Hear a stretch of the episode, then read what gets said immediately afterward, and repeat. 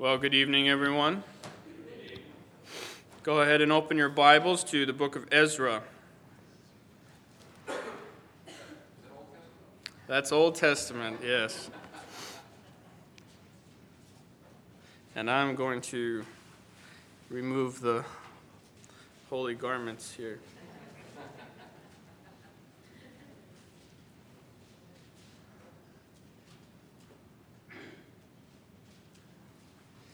Okay.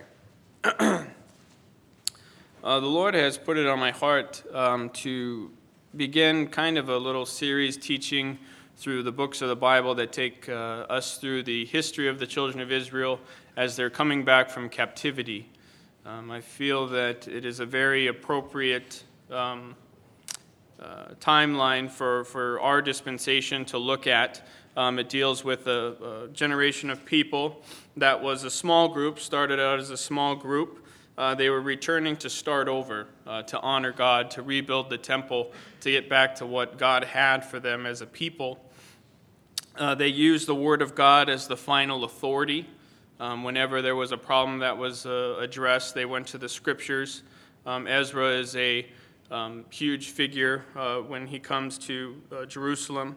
Uh, they are uncompromising. Um, when they realize that there's a problem that needs to be addressed, um, it's addressed to its fullest. Uh, some of their measures might seem extreme to us, but we see that it is what the Lord desired for them and demanded of them uh, in order to see full blessing. And they're also a people that are uh, marked by their repentance when they did fall into these situations where uh, they got into sins that were destructive to the children of Israel, and it was brought before them. There was a uh, national repentance that would take place, and there are people that are seen as a people of revival in the Old Testament, uh, something that we've been uh, seeking in our own personal lives to live a, um, a life for Christ, a life that's not one foot in the world, one foot in the, the church, but firmly planted in the Lord. And I think that's a desire of all of our hearts. That's why we're all here tonight. Uh, hopefully, we, we seek to be conformed to the image of Jesus Christ. And in order to do so, um, there are probably things in our life that uh, demand repentance from.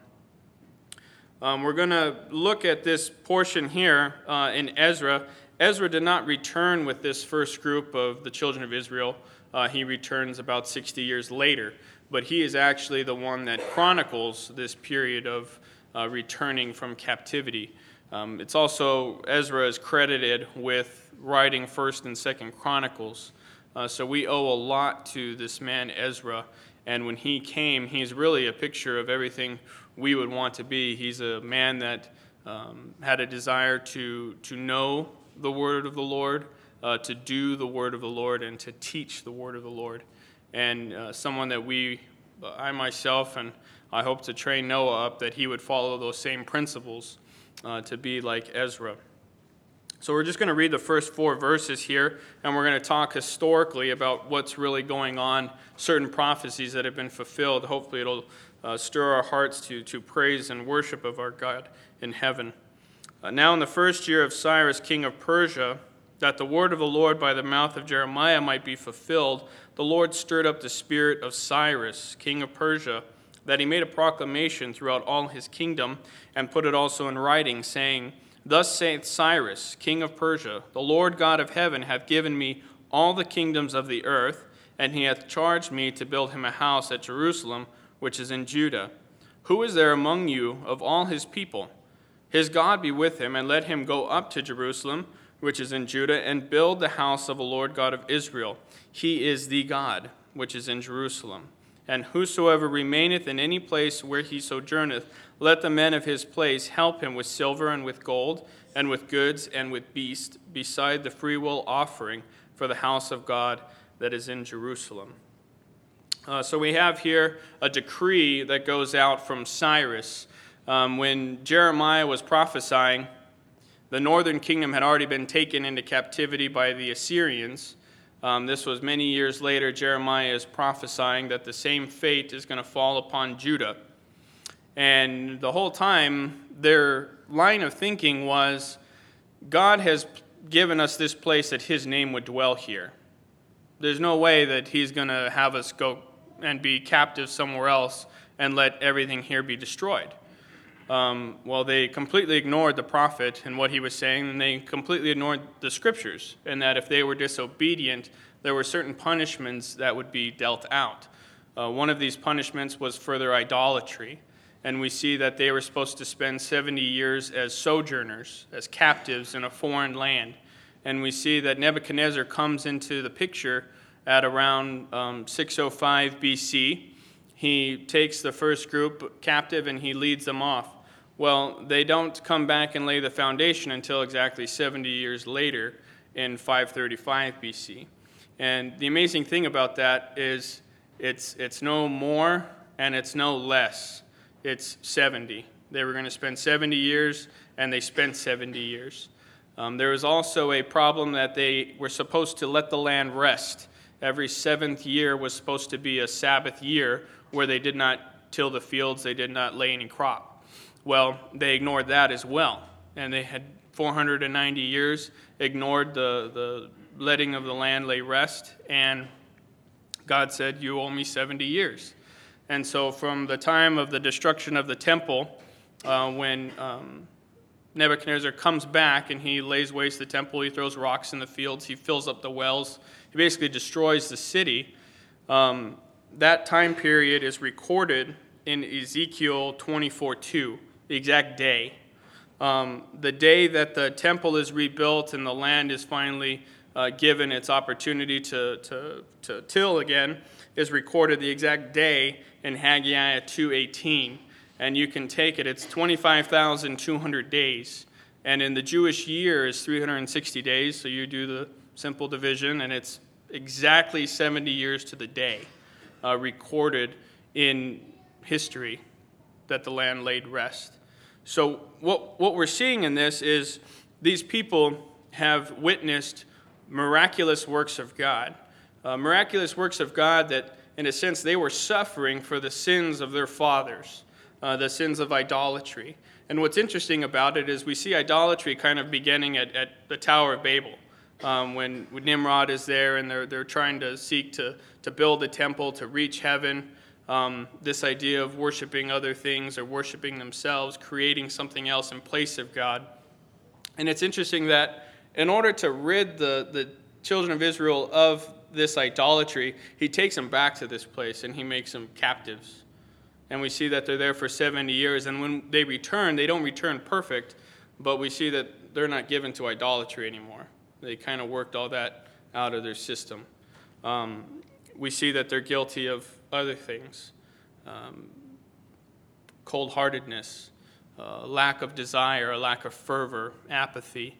We see that they go through the motions, that they don't um, maybe have the heart that they should, um, which is why I feel that it's more applicable um, to our own circumstances.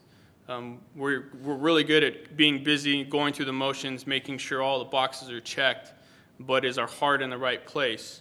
Um, we see that doing only one where you know they're, they're worshiping idols and then they would come and worship god.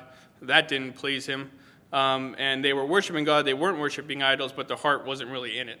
And that doesn't please god either. So what we see here is these people are returning. They're a people that are starting over. Um, the command goes out and it's a command that allows them to return. It doesn't force them to return um, we're going to see that out of the millions of Jews that were probably in the kingdom at this time, uh, it's recorded here only about 50,000 returned. Um, it's a very small number, uh, and it's a testimony in itself, really. The fact that perhaps they felt they had more in Babylon than they would have going back and serving God in Jerusalem. I mentioned that there were six books that cover this period. Um, the one book that I probably will not delve into is the book of Esther. Um, the book of Esther deals with the children of Israel uh, maybe 50 or 60 years after this first little mark here, and they're still in uh, the Persian kingdom, and they didn't return home. And we'll see that it's a book that's marked by a couple things that make it unique. One, uh, the name of God is not mentioned, uh, prayer is not mentioned. Um, but one of the things that's undeniable is it shows how, even though these people didn't return, and even though they were in a foreign land, that the sovereignty of God protected his people. That even when the you know, wiles of the devil and of the world sought to destroy the children of Israel, God still had his hand upon them. And even though the name of God is not mentioned, it is clearly seen in the workings that take place. Um, our goal uh, through these messages is to deal with the people that did return um, and, and their struggles. One of the things that's going to come out in this is the tactics that Satan uses. Um, Satan is smarter than we can really know, um, and he's been around from the beginning. So we have this issue of he knows everything kind of we've gone through our ups and downs. He knows what kind of makes us tick, uh, what uh, causes us to stumble and fall. Um, we see that he really just employs the same tactics. He doesn't really come up with anything new. Uh, it's just the, the same thing repackaged. So what we want to do is identify what's going on in these periods here and make sure in our own life that uh, Satan is uh, recognized and dealt with. Um, we have here another uh, prophecy that's fulfilled. We're going to go ahead and turn to it real quick in Isaiah chapter 44. Isaiah chapter 44, we're going to begin reading in verse 28. Uh, this is the prophecy that uh, this man Cyrus would come. And Isaiah is writing at least 160 years before this takes place. And at the time Isaiah is writing, um, the Assyrians are in power. Uh, and he's writing of a, a, a, king of the Medes that's going to overthrow the superpower Babylon and bring the people of Judah back, which the northern kingdom he was prophesying would be taken away at this time. And like I say, the superpower was Assyria. So this would have seemed really strange probably at the time to be talking about a group that isn't even the superpower at the time that this is all taking place. So in verse 28 of Isaiah 44, it says, That saith of Cyrus, Cyrus, He is my shepherd, and shall perform all my pleasure, even saying to Jerusalem, Thou shalt be built, and to the temple, Thy foundation shall be laid. Thus saith the Lord to his anointed, to Cyrus, whose right hand I have holden to subdue nations before him. And I will loose the loins of kings to open before him the two leaved gates, and the gates shall not be shut. I will go before thee and make the crooked places straight I will break in pieces the gates of brass and cut in sunder the bars of iron. And I will give thee the treasures of darkness and hidden riches of secret places, that thou mayest know that I, the Lord, which call thee by thy name, am the God of Israel.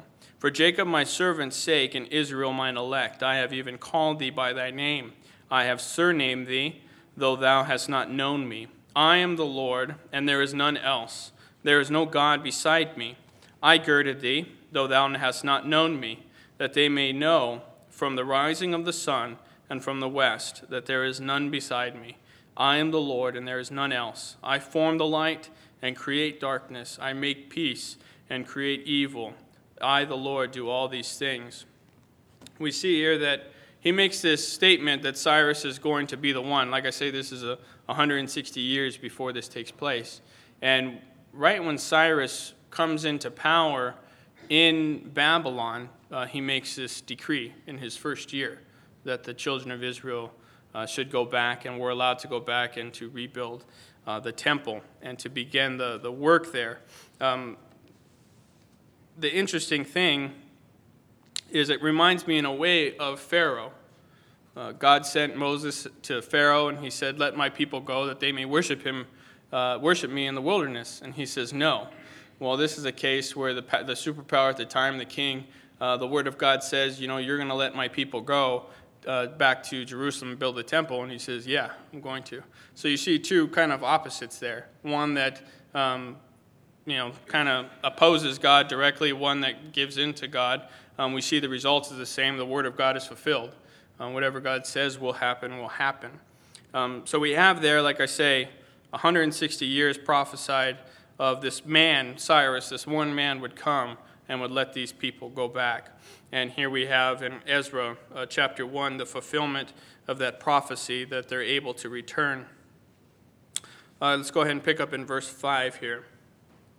It says, Then rose up the chief of the fathers of Judah and Benjamin, and the priests and the Levites with all them whose spirit God had raised to go up to build the house of the Lord, which is in Jerusalem and all they that were about them strengthened their hands with vessels of silver, with gold, with goods, and with beasts, and with precious things, beside all that was willingly offered. Also, Cyrus the king brought forth the vessels of the house of the Lord, which Nebuchadnezzar had brought forth out of Jerusalem, and had put them in the house of his gods.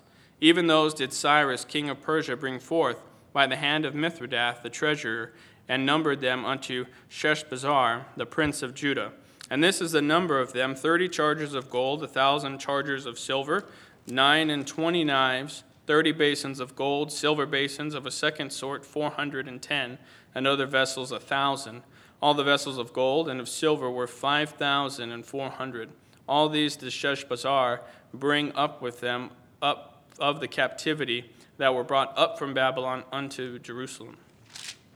Uh, so we have here recorded that there was a certain number of people whose hearts were stirred to return. Um, God stirred their hearts. Um, we can imagine these are people um, that have, many of them, been born in captivity, uh, raised in captivity, uh, been forced into some form of idolatry, and yet had a desire to serve the true God. Uh, knew the miraculous things that God had done knew the promises that God had made from uh, the telling of their parents or those that were uh, older men and women. And we see that when this decree goes out, this, uh, this option is made available, it's, it stirs in their hearts to go. Um, I think of this in a sense in the same way um, in the local church here. You know, it would be real easy to stay in a place that um, was familiar. This is what I know. Um, this is what I'm used to. And it's much more difficult to go off and try to begin something new, so I'm just going to stay behind. Um, we see that these people would have had um, homes, families, jobs, um, and they were uprooting all of this to go and to rebuild an entire nation. And in their hearts, they had to be thinking, how hard is this really going to be? But they trusted God and they went forward. And I think even in our own lives, there's, there's opportunities where we have that we can be complacent, um, that we can ignore really the opportunities that are before us. But in, in doing so, we restrict ourselves from the blessings that could follow. And these were people that were not going to refuse this blessing, no matter how hard it was going to be uh, they were going to return uh, to the place that God had given to them. We see that they didn't start at nothing. Um, even though so many didn't return, they still helped. They were still a part of it. They were still a part of the Lord's work in the sense that they gave um, freely. Nobody twisted their arm, nobody forced them to do anything. Um, but it was something that of their own hearts they gave to the cause, even though they weren't going. Um, so we also see that Cyrus uh, gave them back all the things that had been sacked from the temple. Uh, so it's not as if they had to go back and recreate all of these uh, utensils that they used in the uh, temple at the time. So they didn't start at zero. There were many that uh, gave to the cause, and we see that every everything that was given here uh, was recorded. verse chapter two and verse one. Now, chapter two is a really long chapter and there's a lot of names in it. And uh, you can relax. I'm not going to try to read all of these uh, names and butcher my way through this chapter. Um, we're just going to highlight a few points here and move on to, to chapter 3. Um, in this portion here, what's comforting to know is that all the people that did return, uh, their names are recorded. Uh, these are special people to God um, in the sense that they, were, they wanted to go back. They wanted to go back and to do God's will um, in Jerusalem. So it says, Now these are the children of the province that went up out of the captivity of those which had been carried away, whom Nebuchadnezzar the king of Babylon had carried away unto Babylon, and came again unto Jerusalem and Judah, everyone unto his city. Now, from verse 2 to 11, we have um, so many, or verse 2, we have so many names in here um, from verse 3 to 21, there's 18 different clans or family groups that are listed. Um, from 22 to 35 is people from specific towns and villages um, that were returning. And from, uh, we see uh, just bringing out in 36 to 39 the priests, um, verse 40, the Levites. Now, just real quick in verse 40, it says, The Levites, the children of Jeshua and Kadmiel, of the children of Hodaviah, 70 and 4. We get a total, as I said later on in this chapter, of 50,000, uh, roughly, uh, just under 50,000. And of those 50,000 people, we have 74 Levites that return. And that's really a testimony in itself. Uh, we know that the Levites did not have uh, land laid aside, they had cities that they dwelt in. Um, perhaps maybe they thought that they had more in Babylon than they would in Jerusalem and Judah. And so they stayed behind. I don't know. What's amazing is that when Ezra comes 60 years later, after this point, uh, they get so far, and Ezra stops and he realizes there's no Levites in the company that are going back. And he says, okay, well, we're going to pray and fast until more Levites come. And there's only so many that come, but some do come. Um, but what we see is that uh, the, the Levites were given the charge of attending to the house of God. And apparently that didn't appeal to them because they hadn't seen it. Uh, they weren't given a position of, of high standing. Uh, they weren't raised as that being a respected thing. For whatever reason, not many Levites returned. And we see that uh, the work, uh, the care of the house of God was that which was probably neglected the most. And I think even in our day today, as we represent um, the church, um, perhaps that is the most neglected work that takes place in the world. Um, we have people that have a burden for the lost. We have people that go out in mission fields and do miraculous things in the name of the Lord and praise God for them. But it seems as if the care for the house of God is that which seems to be neglected the most. And it was true in this period of time, and I believe it's true in our uh, Anathoth, uh, 128.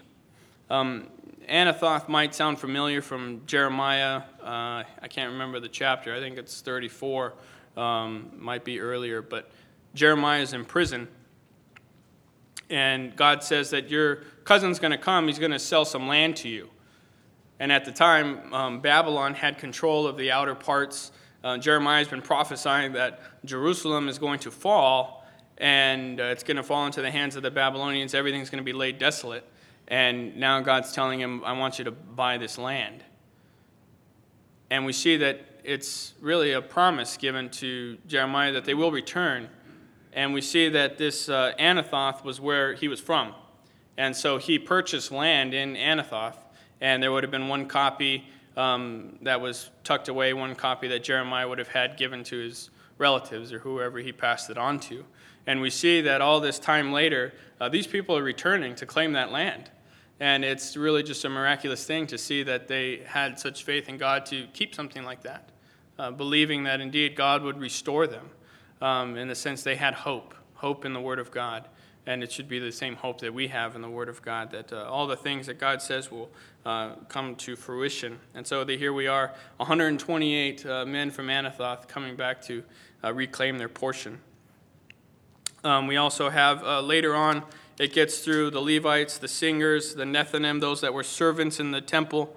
Um, it also mentions a certain group of people that their genealogy couldn't be traced um, we have in, uh, let's see, 61, it talks about those that don't have the daughters of Barzillai and Gileadite and was called after their name. These sought their register among those that were reckoned by genealogy, but they were not found. Therefore, were they, as polluted, put from the priesthood. Um, so there was also a group that were uh, saying that they were priests but couldn't show anything. Um, well, this was their first kind of opposition. Um, here we have people that are claiming to be priests. If we allow them to do the work and they are in fact not priests, then we're kind of in big trouble. Um, so instead of putting themselves in a sticky situation, they just said, unless you can prove it, you can't partake. And that was a, a big first step. uh, they could have compromised at this point, and they refused to. And I think, like I say, it's a, it marks them throughout their history that they don't compromise. So at this point here, they said that, uh, and uh, it said unto them that they should not eat of the most holy things till there stood up a priest with Urim and Thummim. Um, so until a high priest was recognized, until the, everything had been established, the high priest would come with the Urim and the Thummim and try to discern if, in fact, these people um, were of the priestly line. We don't have that recorded in Scripture in any portion, so I would wouldn't know one way or the other if they were, if they were not. But at this time, it was they were refused to to go and to serve as priests. Um, we also have just in verse 68 at the end of the chapter. It says, And some of the chief of the fathers, when they came to the house of the Lord, which is at Jerusalem, offered freely for the house of God to set it up in his place. They gave after their ability unto the treasure of the work three score and one thousand uh, drams of gold and five thousand pounds of silver and one hundred priest garments. So the priests and the Levites and some of the people and the singers and the porters and the Nethinim dwelt in their cities and all Israel in their cities. What we have here really is it says they come to the house of the Lord. Um, the thing was demolished. There was no house of the Lord. There was no temple that was there. It was destroyed. But when they got there, they realized this is the place that God chose to put his name. And it moved them in such a way that they freely gave. And it says that they gave according to their ability. And really, it's a principle that's set out that we should follow. Um, when we're moved by the Spirit of the Lord to give, it should be something that's given freely. We don't, we're not forced to give anything, um, but it's something that we should. and it's something that we give according to our ability. He's not asking above and beyond, and he's not asking for less than our ability either. It says according to their ability.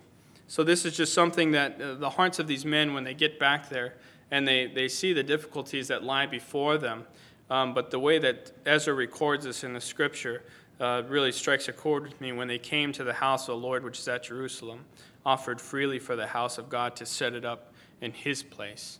Um, it's something that moved them to give what they had, and we see that that's how the work really began.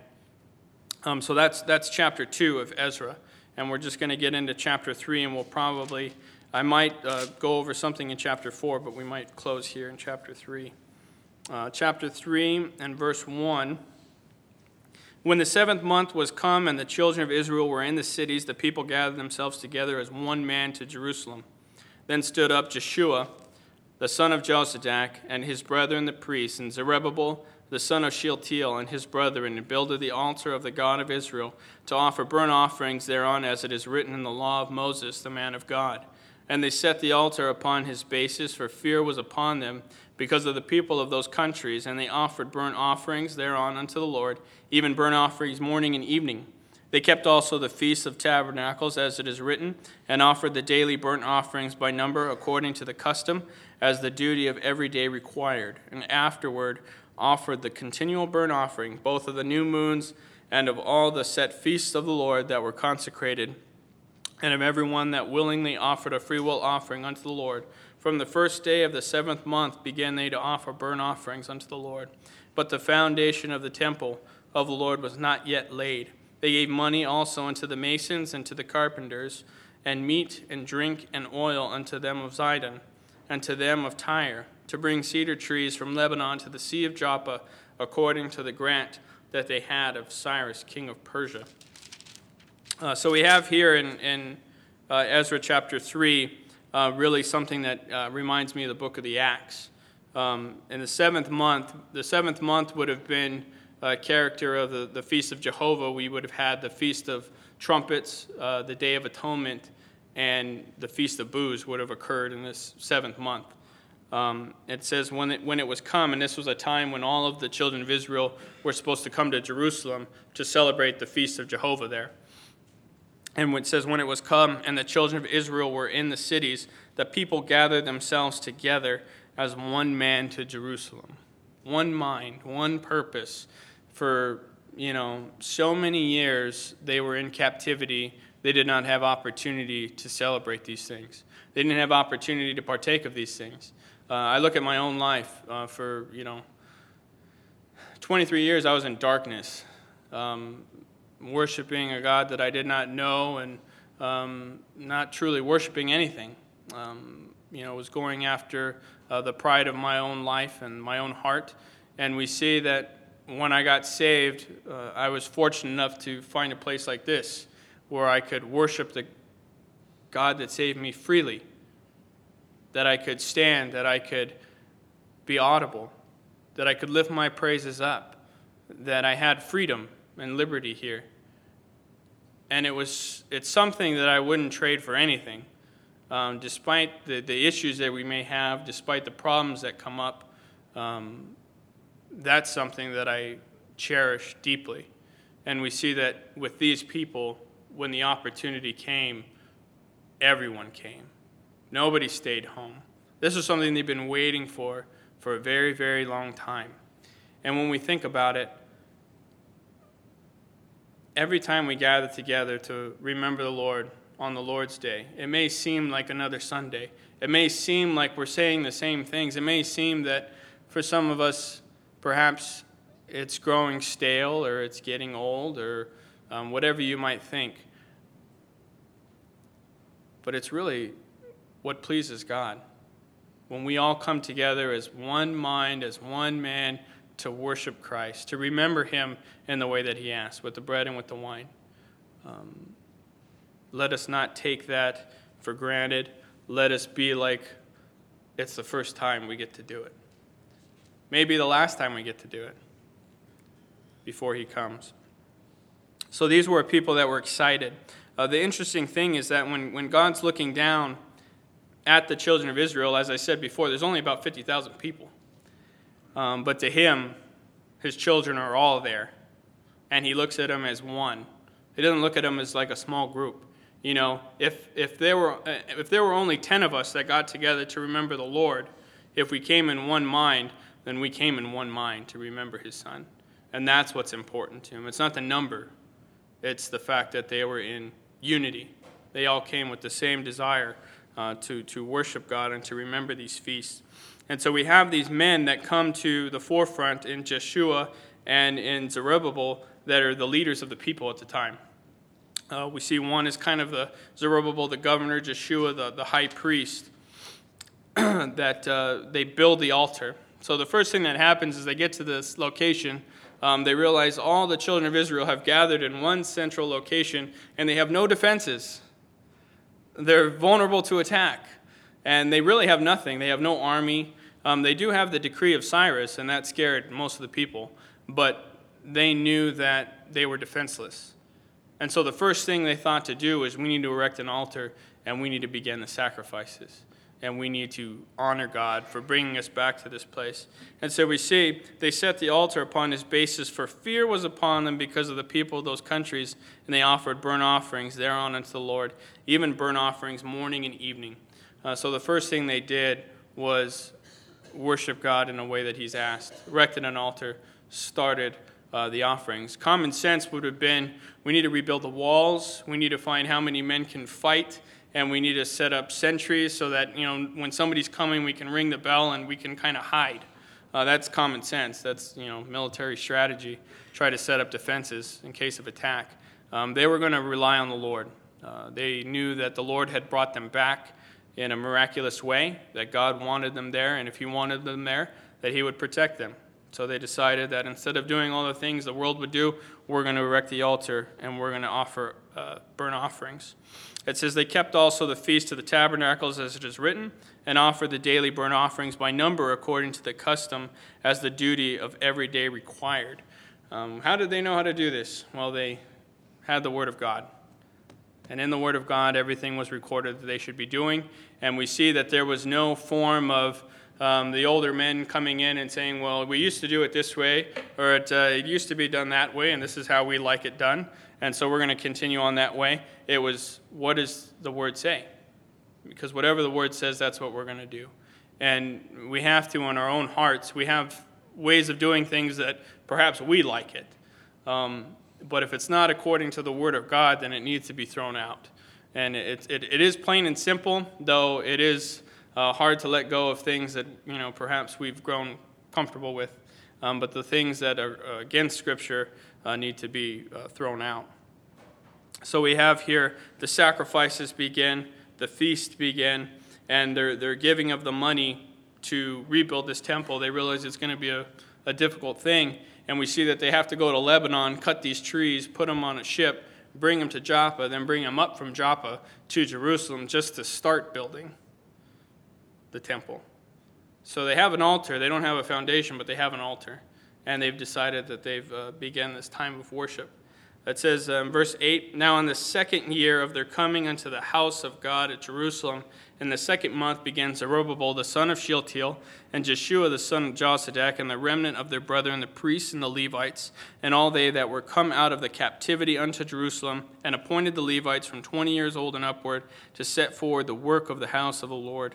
Then stood Jeshua with his sons and his brethren, Kadmiel and his sons, the sons of Judah, together to set forward the workmen in the house of God, the sons of Henadad, with their sons and their brethren the Levites. And when the builders laid the foundation of the temple of the Lord, they set the priests in their apparel with trumpets, and the Levites, the sons of Asaph, with cymbals to praise the Lord after the ordinance of David, king of Israel. And they sang together by course and praising and giving thanks unto the Lord because he is good, for his mercy endureth forever toward Israel.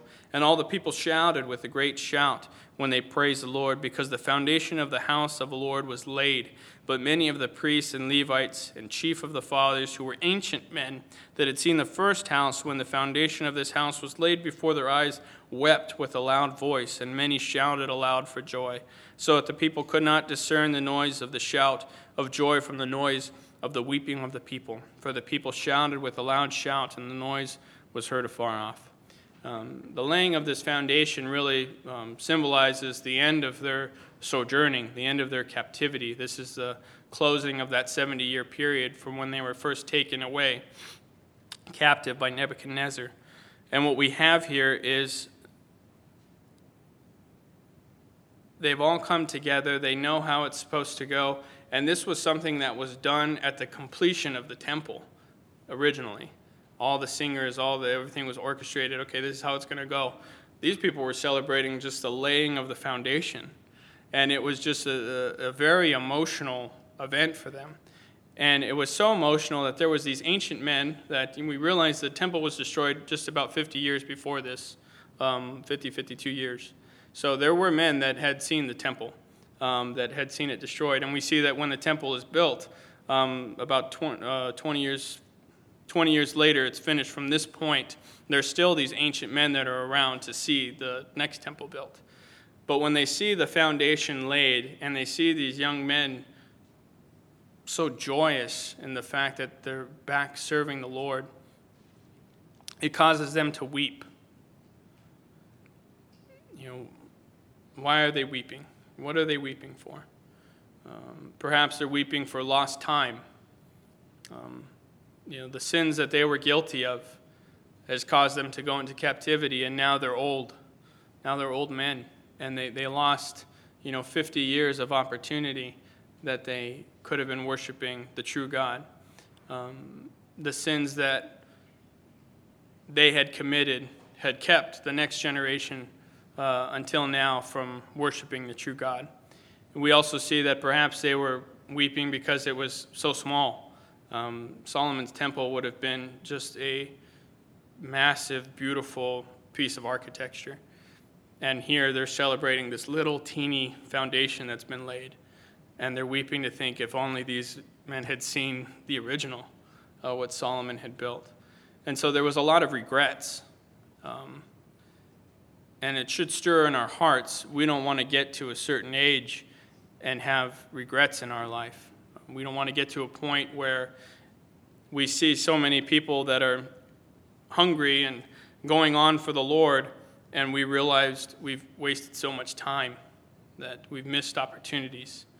Um, these were uh, at least the people that did return to see the work begin again, and it was something that was uh, comforting. But it's such a joyous event that even though they were weeping, uh, the shouts of joy were heard afar off, not the shouts of weeping. Um, so we take comfort in the fact that it was a joyous time uh, for the children of Israel at this time to, to come back and to begin the work again. Um, so I, hopefully, what we can do is realize that the Word of God is true. There were so many prophecies that came to fulfillment in this little portion here in these three chapters. Um, there's so much prophecy that is yet to be fulfilled. Uh, we don't know when it's coming, we don't have an exact date, um, but we know it's coming. And we need to be found waiting and watching. And we don't want to be, when the Lord appears, one that isn't happy at his appearing, um, one that weeps when we see our Savior face to face. We want to be those that are ready um, to meet our Lord face to face. Let's go ahead and close in prayer. Our Heavenly Father, we do uh, thank Thee for your word that you've given to us, the fact that we can uh, see so much of your word fulfilled, Father, that gives us strength, uh, that gives us hope, that brings joy to our hearts, that we would live for Thee, uh, that we would claim these promises that we have. Father, knowing that your Son is coming again for us, knowing that we will be like Thy Son, knowing that your will for us is our sanctification. Um, Father, we pray that there be uh, if there be any need of repentance as a whole here in this congregation, uh, that we would be willing to lay our pride aside and repent, uh, that we would turn back to Thee, that indeed we would uh, pick up the, the testimony and continue on for our Lord, uh, that His name would be proclaimed and would be great among uh, the world here. we ask all these things in Jesus' name. Amen.